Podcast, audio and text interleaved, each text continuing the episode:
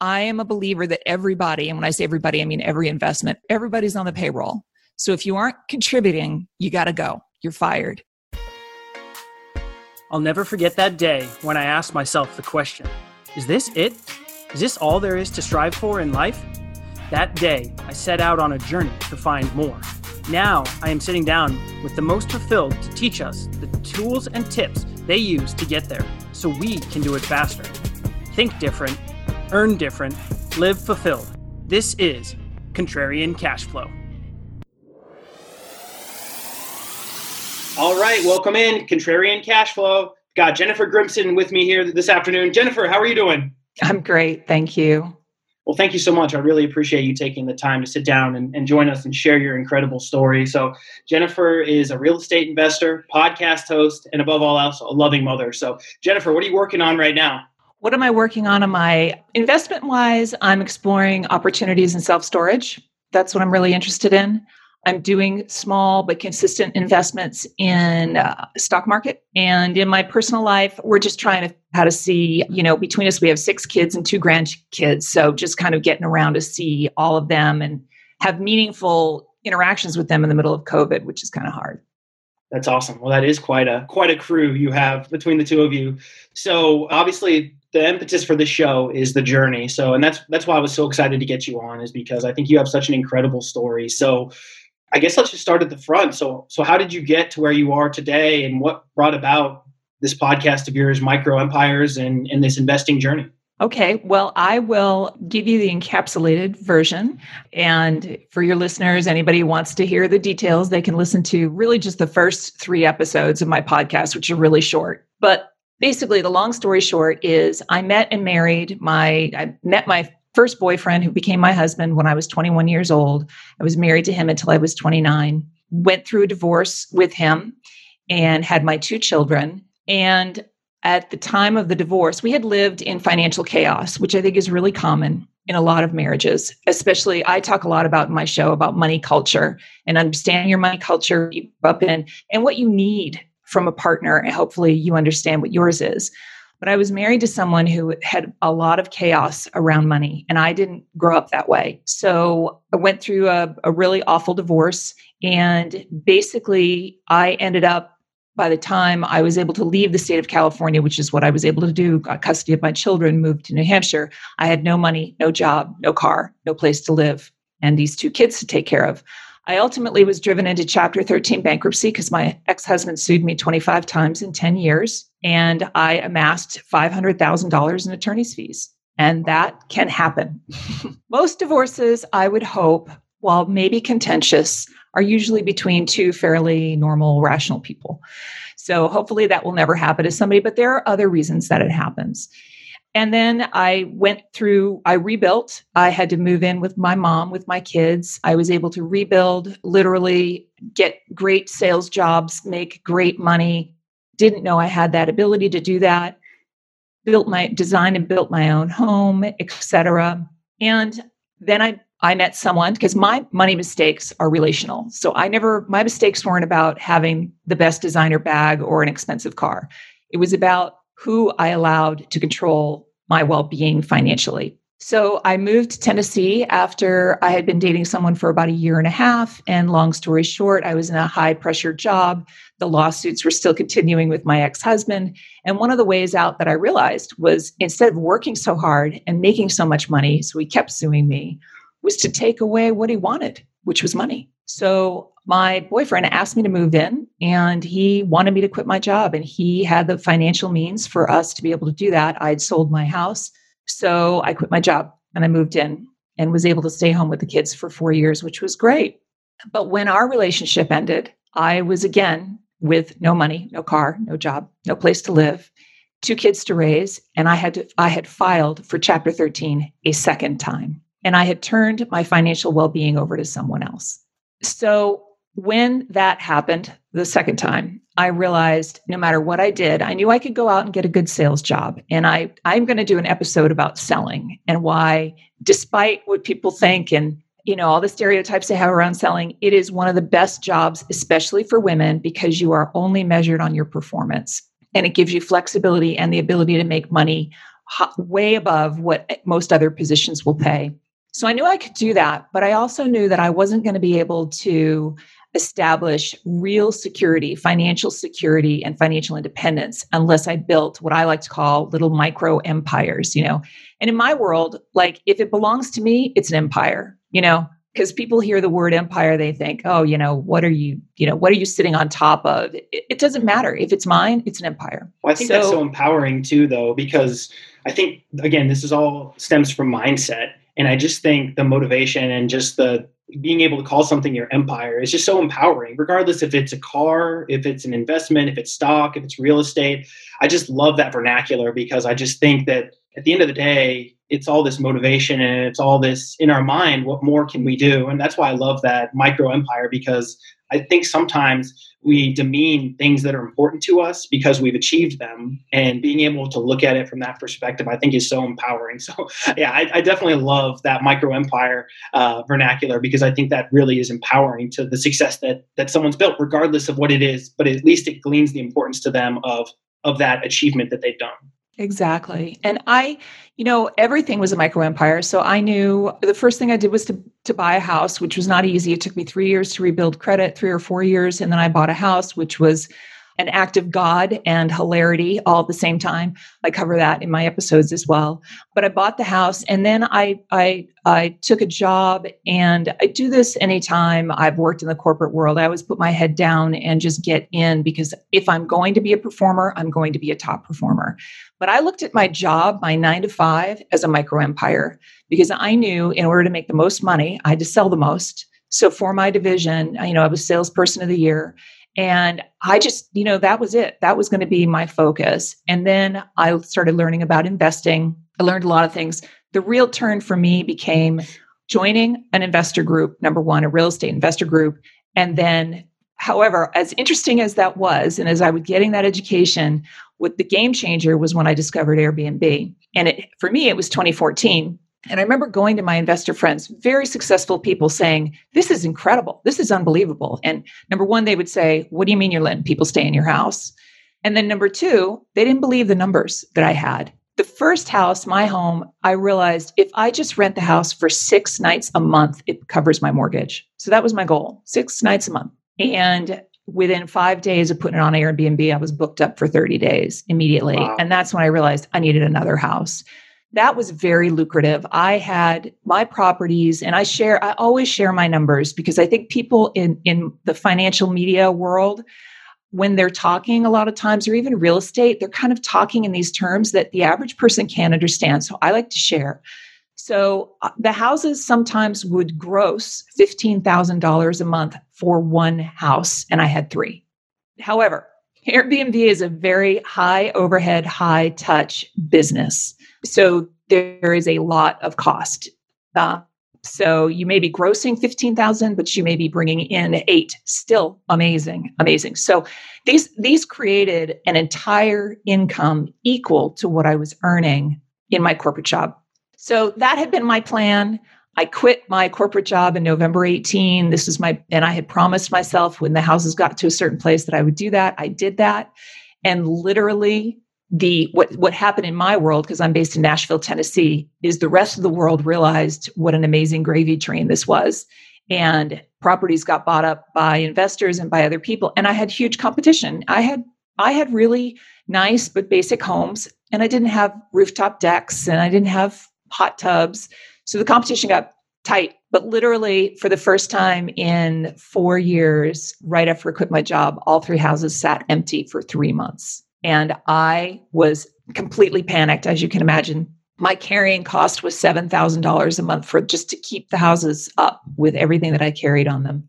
And I had a friend of mine here who's an award winning, you know, um, musician, writer, songwriter. And she said, because she's a creative and she understands, she said, uh, Oh, that's just the universe, you know, testing you to see if you're serious. and I was like, Well, the universe can suck it because this is bullshit.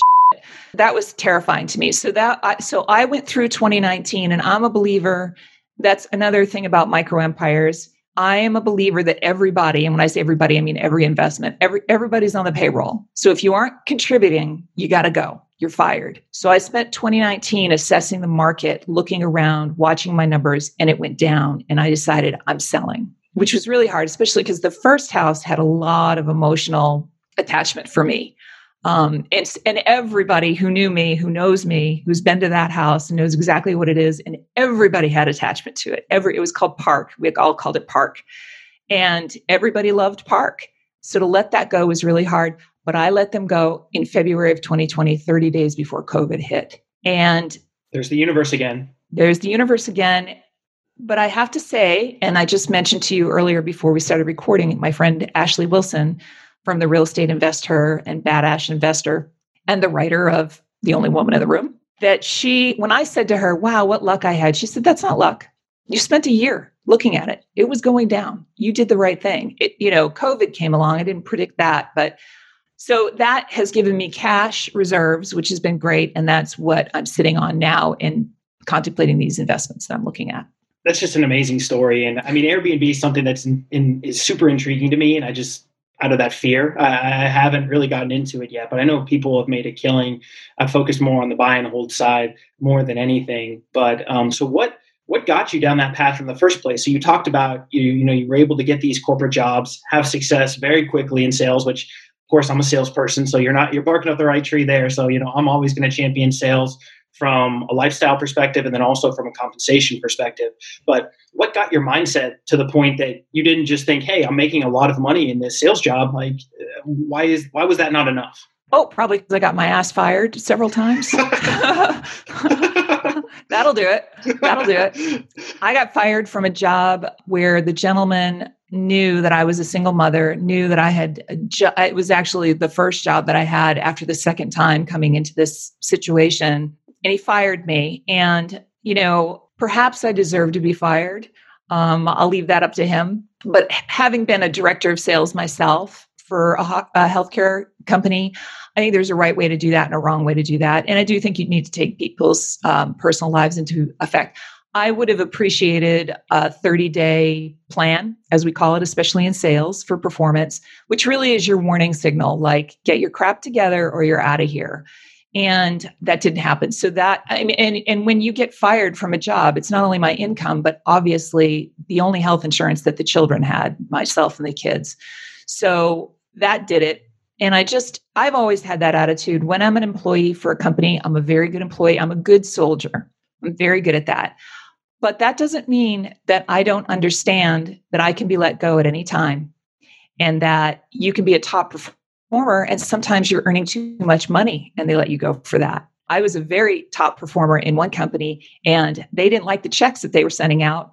So they let go, they laid off me and some other people. So anyway, that was that's definitely the motivator where I was like, I am going to find a way that nobody can ever take this away from me again. And having my corporate job be it is not the way. So I think I think that's so I think that's so important. I mean, that's the risk of sales, right? I mean, it's the roller coaster up and down. You can you can hit a home run and have a really great year, and you can fall off the, the roller coaster the next year and be looking for work. And and that's the struggle. And I think that's what a lot of people have challenges with. Me personally, is a lot of factors are out of your control, just as COVID is right now. But the thing that I love from your perspective is that you're taking that accountability and that defensive posture. That even if something out of your control happens, or you know, or if it's partially your fault uh, for an outcome that happens in the corporate side that gives you the flexibility to at least sustain and have income to support your family and cover your expenses so you aren't in a in a tough spot. So well, you went through so many things that I wanted to unpack from your story. So and it's really important to me because I feel like a lot of times these these things aren't really talked about. So when you talked about before about you were you were in a relationship in Nashville, you had had a job, but your boyfriend at the time was really was really wanting you to be home with the kids and and this is something that, that my wife struggles with so that's why i really want to get this point across and, and have have your perspective then you quit that job so you could be home with the family but then that relationship soured and now all of a sudden you don't have that income and especially if you're in the sales realm you can go find a sales job i have no doubt but you know you're just going to be making the bare minimum that's not going to be enough to cover you know i mean i know how much kids cost daycare right. and, and, and everything and food and, and shelter and a car so what is that? I mean, because you talked about that, um, you know, a lot of your money problems came via relationships, but what have you learned and what's your recommendation for women in those scenarios, balancing being the mother that you want to be and also protecting yourself from a negative outcome? Right. Well, I have an episode called The Never Ever Evers, and I cover some of those things in that. What I learned specifically, and it was to never, ever, ever turn your financial well being over to another human being. So, and I said that on another show, and they said, "Well, wait a minute. What about a financial advisor, whatever?" And and I look at a financial advisor, an attorney, a CPA, whatever it is. They are on the payroll. They're here to work for me. I'm not giving them my money and saying, "Oh, I don't know. You figure it out." I'm, gee, I don't, I don't know what to do. You tell me what to do. That's BS. And I, I think that's an important mind shift just there to remember that the people that you hire work for you, period when it comes to relationships, I mean, some of it is just about marriage, right? So I didn't get married, which was my choice. And I was glad actually not to get married, which tells you something about the relationship. But I would never, ever, ever live in a home that did not have my name on it, ever, ever again. And that can be a rule breaker for a lot of people. And I'm okay with that. You have to be okay with that. You know, I would never, I, I just wouldn't even do things like have a joint bank account because it's not really necessary. It's not really a big deal. But I never really got the idea behind that. But I think more than anything, it's knowing what your absolutes are and having the power and the belief in yourself and the mindset to not only ask for them, but to demand them. So I'm married now. I've been married for two and a half years, newly married. And believe me, getting married second time, both I was 50 by the time we got married. So, you know, he'd been through a 27 year marriage. I had been through a really awful, prolonged divorce. And there's a lot of money at stake. But what we had in common is we were both the providers for our family, both financial providers. We're both type A. We're both head of household. So you want to talk about kind of a pit bull fight, right? But coming into that, and it, there is a role expectation that somehow miraculously men know more about m- money than we do, which is actually not true. And in fact, women turn over the financial slash investing decisions to the husbands in the majority of relationships. But statistically, women do much better when they invest. So when women take the risk and invest, and it's not even really a big risk, because again, I'm not a believer in big risks. I take micro risks. We outperform men exponentially. So I had to learn that lesson, and I still stand by that lesson. And that, you know, that was a leap of faith because we actually we were engaged, but we were buying a house. I had purchased a house that we thought we were going to buy together anyway. I bought it myself. And then prior to being married, there was this other house that we were going to live in keep this one as a rental and live in this one. So my soon to be husband was going to buy it and he was going to buy it on his own, which he did. And I was like, and I'm not moving into it unless my name's on it, which is a big risk for him. I mean, any any lawyer or financial person would say, whoa, don't do that till you're married or your finances or whatever. So it was a bit of a risk, but for him. Uh, but I had made that promise to myself and I kept it and it worked out.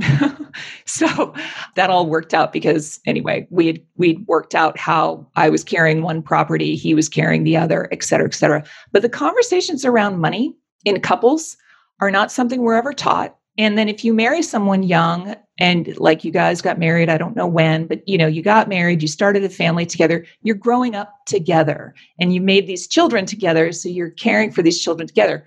Very different than you've got two people with six adult children and our own investments and our own things to to and our own debts but having that conversation is hard and one thing that frustrates me is i meet a lot of women who are in their 40s who've just you know coming out of a long-term marriage and their entire financial plan is maybe i'll meet someone and that is a horrible plan and it's statistically not not good you know it's it's not a great option so I just, I'm just a, I'm just a believer in you have to, you cannot abandon yourself. You have to stand up for yourself and believe in yourself. And I know that's a little touchy feely, but I have real tactical ways that I employ that.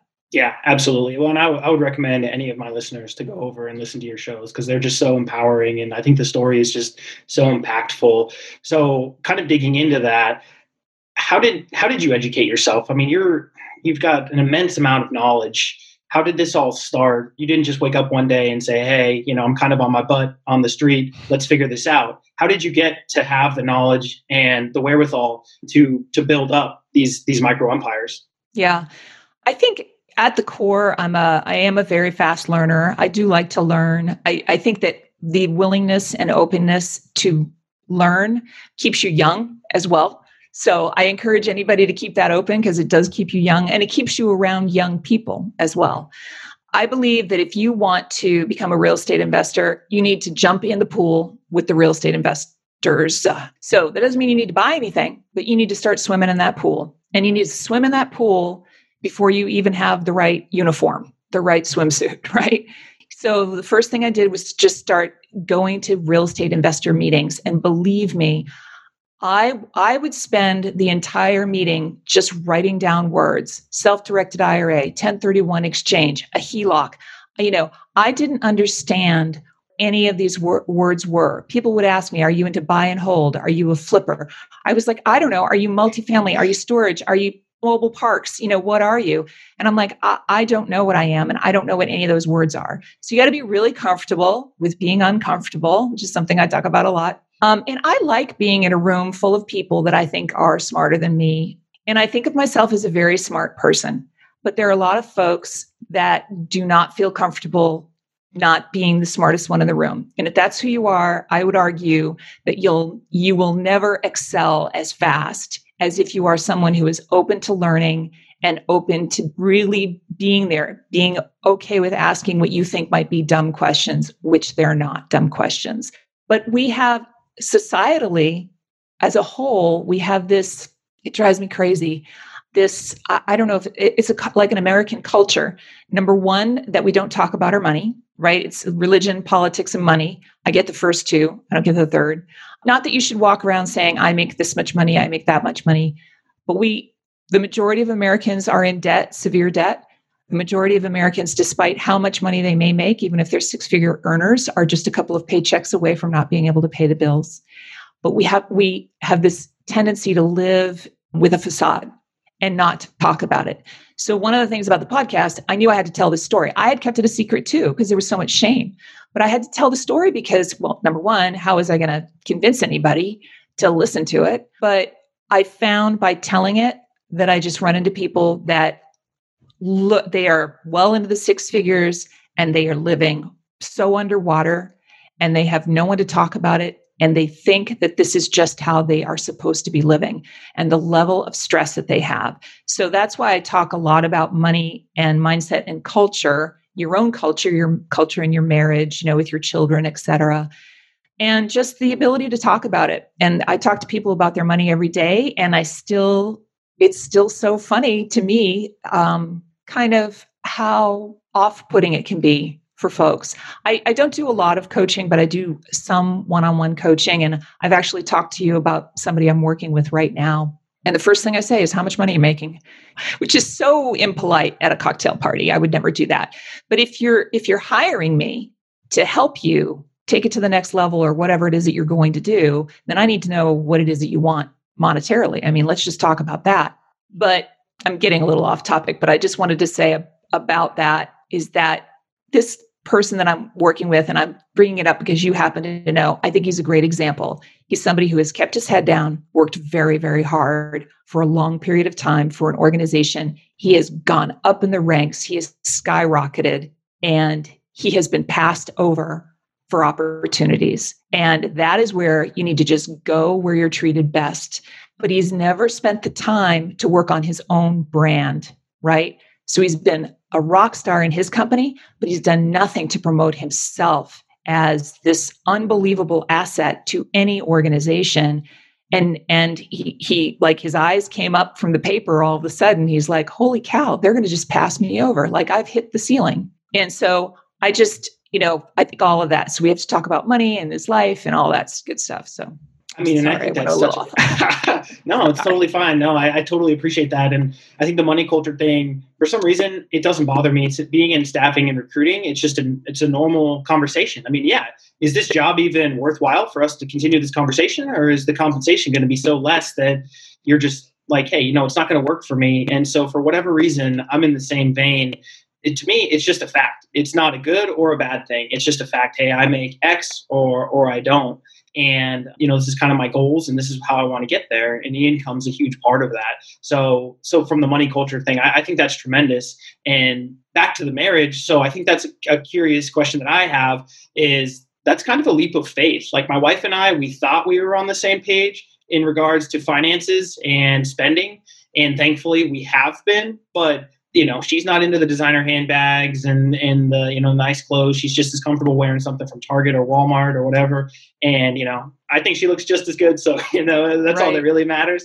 But yes, within a relationship, that's a big leap of faith. So how do you recommend people go about having those conversations prior to so before you get involved too deep you kind of have an idea of what the money culture of the other party is well are you talking about like before you get married or staying home with kids or getting married for the oh. second time or oh i'm sorry primarily in regards to yeah getting married with somebody so obviously you've got this relationship and how do you know how, how can you kind of predict or how can you kind of have those conversations early on so that you know five six years down the road that once you are married, that you're going to say, "Hey, your spend your credit card bills are insane, and that's just not what I want," or you know, you're willing to take on all this debt, and I'm not comfortable with that. Right. You know, it's funny because I'm in the process of writing a book, and now you're making me think, "Oh, I should just write a book on that." Because I'm, I'm sitting here and I'm thinking, because I recommend other people's books all the time, and I'm thinking, is there one out there that walks you through? I'm sure there is. I don't know what it is, but I'll I'll see if I can find one because I think the answer to that would be to sit down with someone, to sit down with your betrothed and to say, you know, let's have an honest conversation about money. Where are you on debt? How, how, this is how I started um, because I understand what you're saying about the salary, like what is your salary? But the questions that you're not asking in your job is, you know, how does it make you feel if you're not driving a brand new car? Is it important to you? So those are the things I ask, you know, how does money make you feel? How important is it in your life? what does money mean to you, right? So, my quest for money, in my definition of wealth, and I'm using my finger quotes, is time and options, right?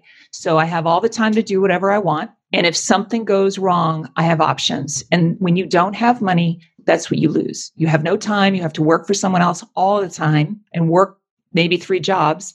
And you don't have any options. If your tires go out, you need new tires, and you have no money, you're left without options. So th- those are my definitions. Very different from somebody who says it's really important for me. And, and I, I don't judge on whatever the important part is.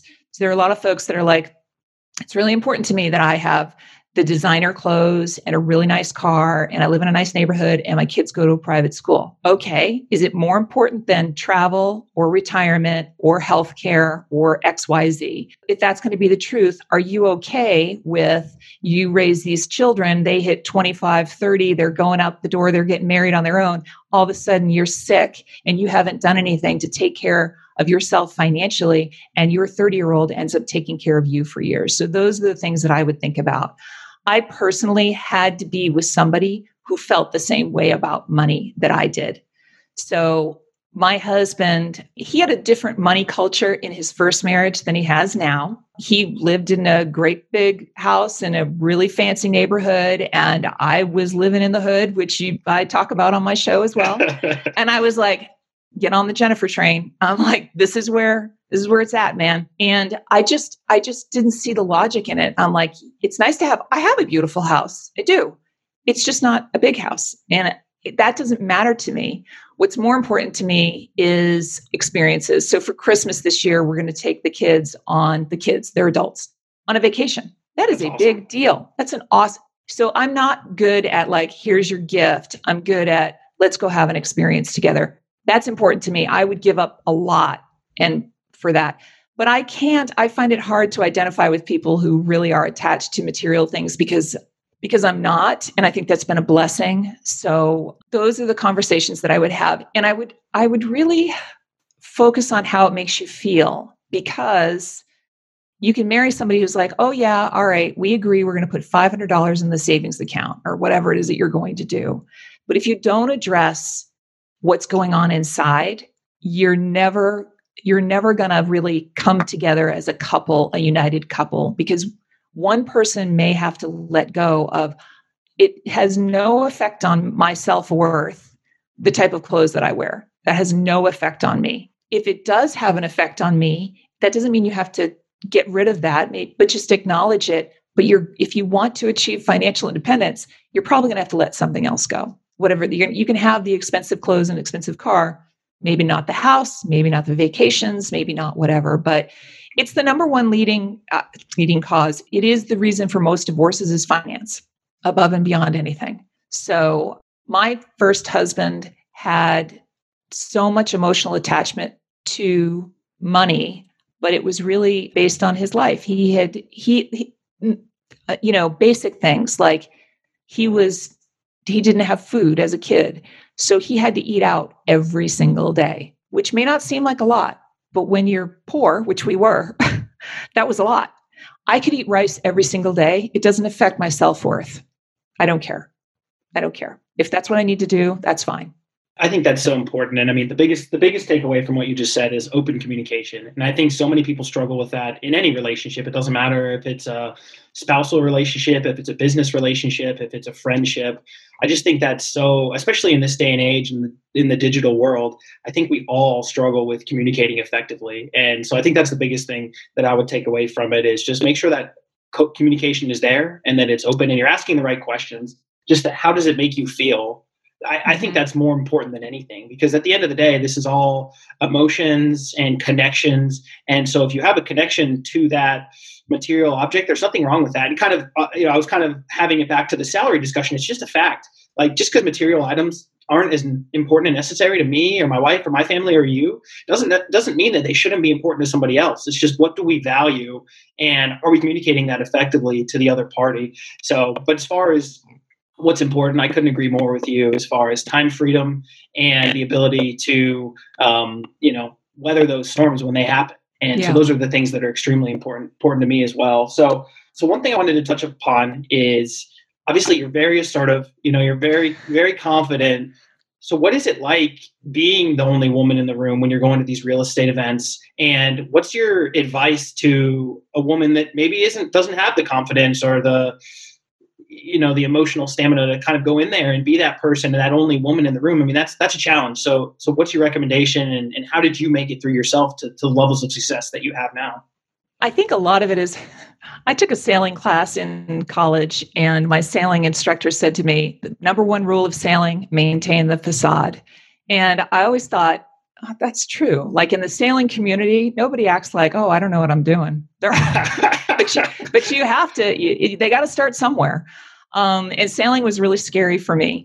Always had that and maintain the facade. It's like a great flight attendant, never tells you how scared he or she might be. So it is a lot of acting as if, and that doesn't mean putting on a front. I do try to, I do try to keep in mind that the level of confidence that I have doesn't just live in everybody and doesn't happen overnight and that while I'm not an extrovert, I am very thick skinned. Um, half of that is learned through being in sales all those years and eating rejection for breakfast every single day.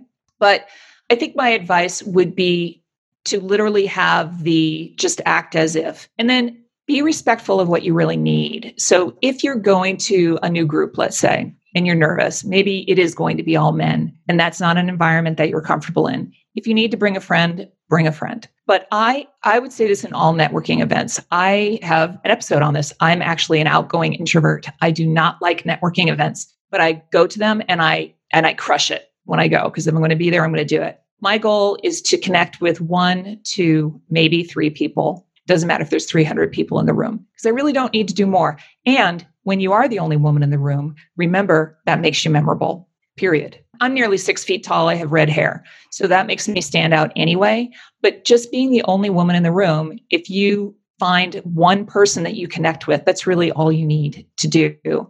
I think in other things that we talked about before we started recording, but you mentioned, you know, women might want to be surrounding themselves with other women who are powerful or high earners, et cetera, and they might get shamed for that. This is easier said than done but when I experience things like that, I'm I just think to myself, thank you, wrong group, and move on. And that's a lot about just kind of brushing it off. And there is a lot of jealousy, shade, doesn't just happen to women, it happens to men too. But when, especially when you are walking in the direction of your dreams or your goals and somebody's watching you do it, the people who truly love you and support you will be thrilled. But there will be a lot who don't. We were talking about who supports you, who's in your background. You know, I don't think that very many people from my family listen to my podcast.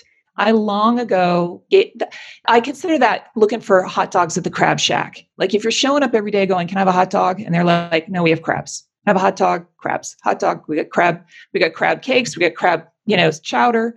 We don't have any hot dogs. Like, who's the stupid one in that realm? It's me, right? So I stopped looking for what I needed in the wrong places. So my family may not listen to the episode or be a follower or whatever. That doesn't mean they don't love me. That's just not how they're necessarily going to support me in that area. But I just keep looking for the pockets of people who do want to support whatever it is that I'm doing and support meaning whatever, just good vibes or advice or a shoulder to lean on or someone to listen. So it, it's easier said than done, but it is some of that Teflon, just kind of like keep marching forward, keep your eye on the prize, and the right people come out of the woodwork. And, and you don't need a lot of them. You really don't, because once you find your tribe and all everybody's speaking the same language, it's incredible. You don't you don't need a lot of them to understand it. No, that's great. And I think for me that's one of the biggest things about sales is is the ability to learn that thick skin. I think that's just such a tough skill. People are so fearful of rejection and the beauty of sales is you are constantly getting rejected. So when you get a yes or a positive response, you're you're like, "Oh my gosh, this is a different experience." And so like you said, I think some people kind of look down upon sales, but as far as a mentality and mindset perspective, I don't know. I, I, can't think of another career that's better that you have to face more adversity on a day in and day out basis, anxiety. So uh, you're never going to be able to convince me that sales isn't a great opportunity for people to learn mental toughness, fortitude, and putting themselves, as you put it, you know, get comfortable being uncomfortable because you're going to be uncomfortable every day because you don't know what that other person on the end of the phone is eh, has have they had a bad day? Did they have a fight with their spouse? Are they having money problems? You know whatever the case is they might just take it out on you because they're just like oh it's just another salesperson bothering me. But the other thing that you talked about there as well was being comfortable letting go of people within your circle friends family people that are close to you that you expected to be there and just because they're not following you every step of the way in every journey that you take doesn't mean you have to cut off those relationships, but just making sure that the people that are surrounding you in the areas that are important and that you're pursuing are the ones that are going to bring you up. And I think that's what a lot of people struggle with, especially in relationships, is back to the point of communication. And one thing I always talk about is risk tolerance. It's risk. I mean, so no matter what you say, buying houses to do Airbnb is risky and yes. not every person is going to be comfortable with that or buying houses as rentals period is risky. You know, I've got thousands of dollars in bills and and lack of tenants because of COVID. So I've lost I've lost plenty of money during this time, Uh, totally out of my control. And so I think that's another question that you need to make sure you're asking and posing to your spouse and significant other is do we align not only money culture wise, but also risk tolerance? Because some, you know, like you said, that mini micro empire of your W 2 job, that might be enough risk for somebody to take. And that's totally fine. It's all, this is all a journey of self understanding and making sure that the, the choices you're making and what you're doing are are what align with your goals and values. So no, I think that's that's tremendous. So well, one other thing, real quick before we wrap up, that I wanted to get to is you and I have talked about this many times, and we we've just been talking about it before.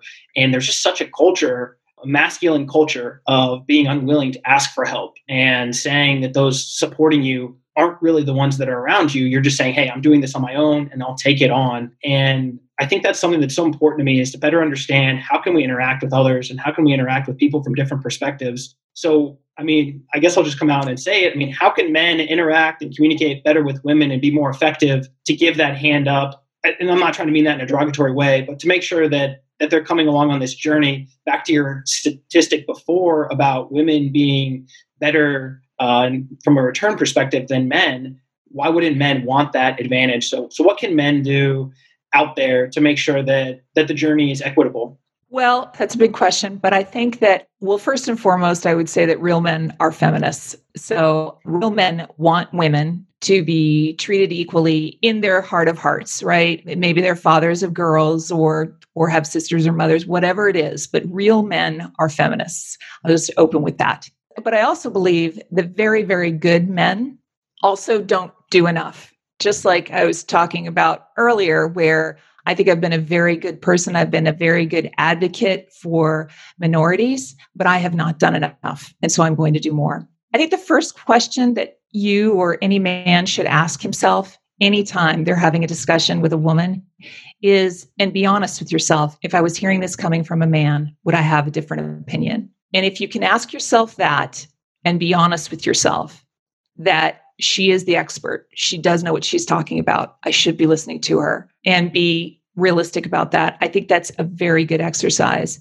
And then, secondly, I would say, and I've been practicing this in the last few months, just anything that we can do to lift each other up, right? So, and, and I'm not talking about like false cheerleading or anything like that, but just, you know, in this day and age, honestly, a retweet from somebody who has tremendous social influence is incredible what it can do. I've become more and more outspoken on my beliefs in terms of our racial disparity and I'm I'm speaking more and more about it. I'm commenting more and more about it. And guess what? I'm getting some hate mail, which, oh well, see ya. A good thing I'm not running for prom queen, is what I like to say.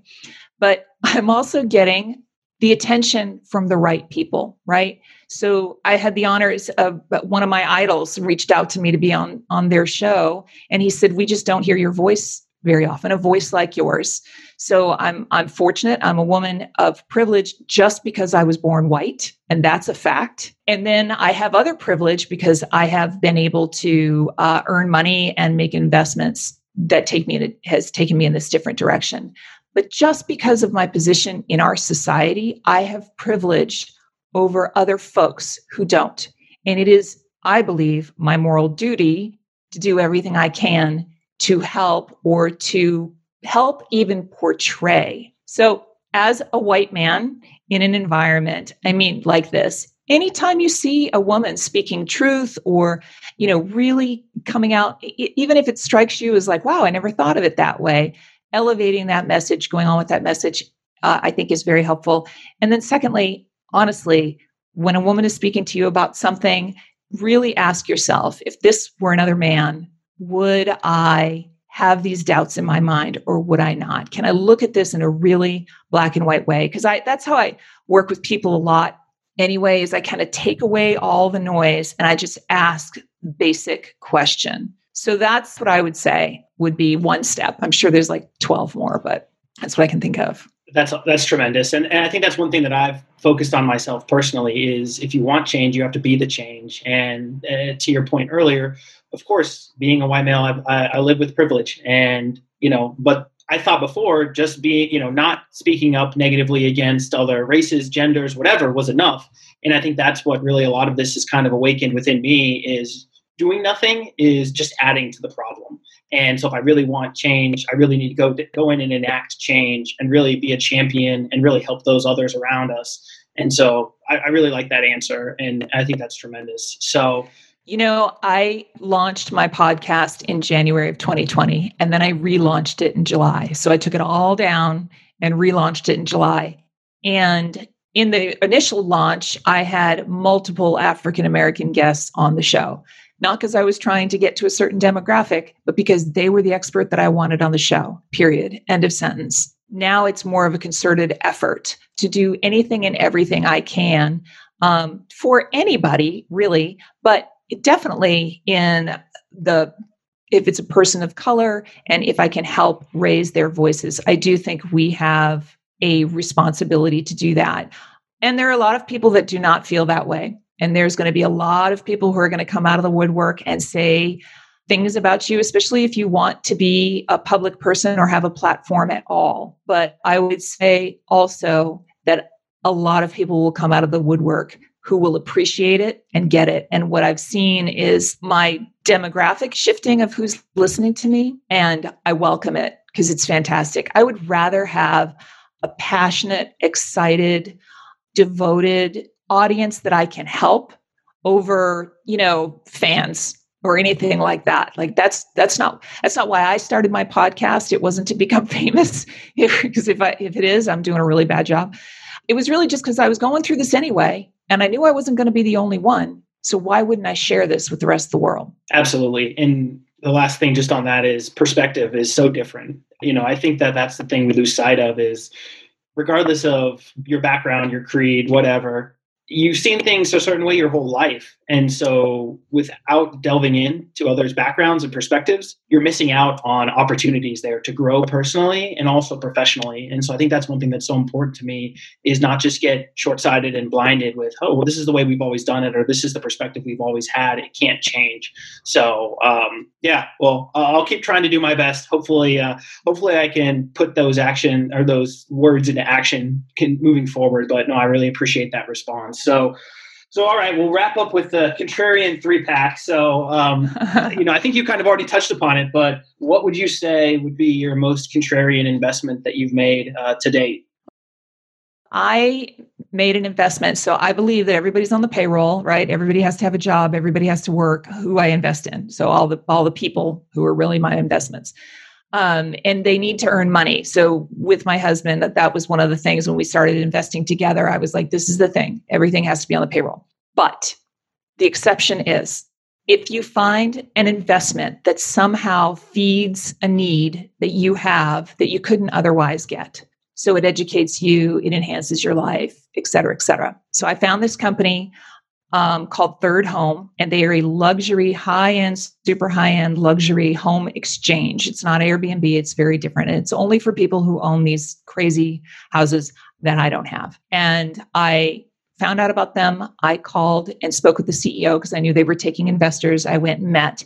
And for a, a small investment, it wasn't a lot, that I took from my self directed IRA that I used from an old 401k. So I didn't have to write a check. I invested in this company. And what it has done is it's given us access to 11,000 properties in 95 countries. And we get to travel all over the world for virtually free and stay in the most luxurious places in the world. So that is something that's not earning us a penny. Um, and my husband at first was like, wait a minute, why are we doing this? And I said, let me tell you something. We will we will make this up in one year, especially with so like for Christmas, we're going to be taking two, four, six, six of three of the kids with their significant others on a vacation that we would never do otherwise. So that is that's my answer to that.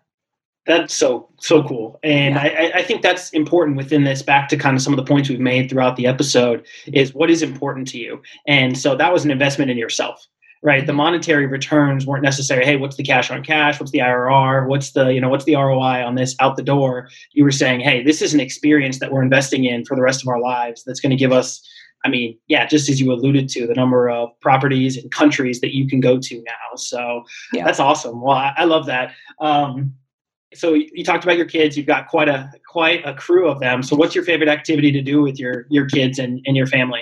Um, well, you know, now, like I said, they're adults, so it's a different place than where you're at. So it's kind of it's a funny place to be. One of the benefits of having your kids young, they're our friends, so they come over. I mean, and it's different, right? There's six different adults, so you have six different relationships.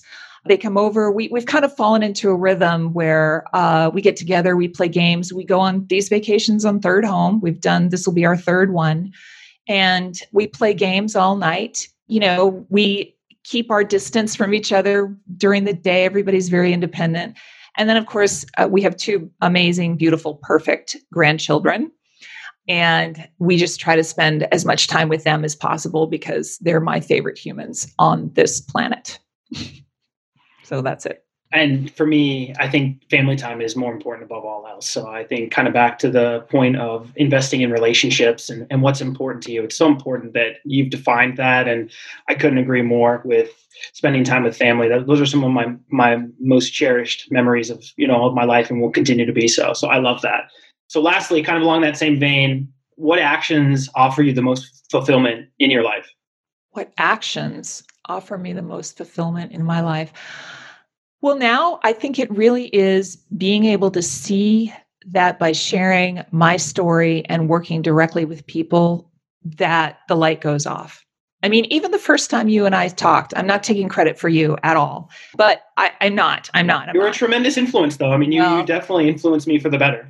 Thank you. I appreciate that. But I think it was one question, right? And it, it was really just about, you know, what do you really want? And where's your heart? And where and that's and it like the light bulb went off and you've been mulling this over and and off you went. But i i think that i love seeing it happen. And then there are tactical things. It's like i have somebody that i'm working with that has now in six months has thousands of dollars in the bank is out of debt credit scores up by 70% i'm not a financial advisor this is about mindset and she is making the moves to make her very first investment. So that is really exciting. But yeah, that's it's very fulfilling. That's awesome. Well, well, helping people and being a part of their journey and success is so imperative. So I, am I'm, I'm just happy you didn't say money in any of those responses. So. I didn't. Oh, I guess I didn't. Okay. that no, but that's awesome. I mean, and that's the point of all of this. So, well, Jennifer, I really appreciate you taking the time to sit down with us. How can our listeners get in touch with you? Oh, well, uh, the easiest way is on my website, www.micro-empires.com. I also have a free ebook that I give away. It's called How to Pivot and Thrive in Any Situation. And it's really the steps that I use in every single thing that I've ever done. And they can download that, fill it out, or they can even fill it out on the site and I will get a copy of it and I'd be happy to go over it with people.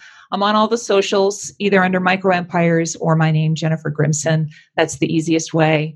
Yeah, that's the best way to reach me. And again, I would highly recommend anybody to visit her site and, and, check out that that document that she had talked about because I went through it myself personally, and it definitely helped me crystallize and you know a couple things in my mind that I was working through and, and kind of my whys and and the reasons to move forward around mindset. So Thank again, you. definitely go check that out. So till next time, thank you again. This is Contrarian Cash Flow. Talk to you guys soon. Thank you for listening to Contrarian Cash Flow. I would greatly appreciate it if you left an honest review, hit subscribe so you never miss an episode, and share with someone you feel would find value. Until next time, think different, earn different, live fulfilled.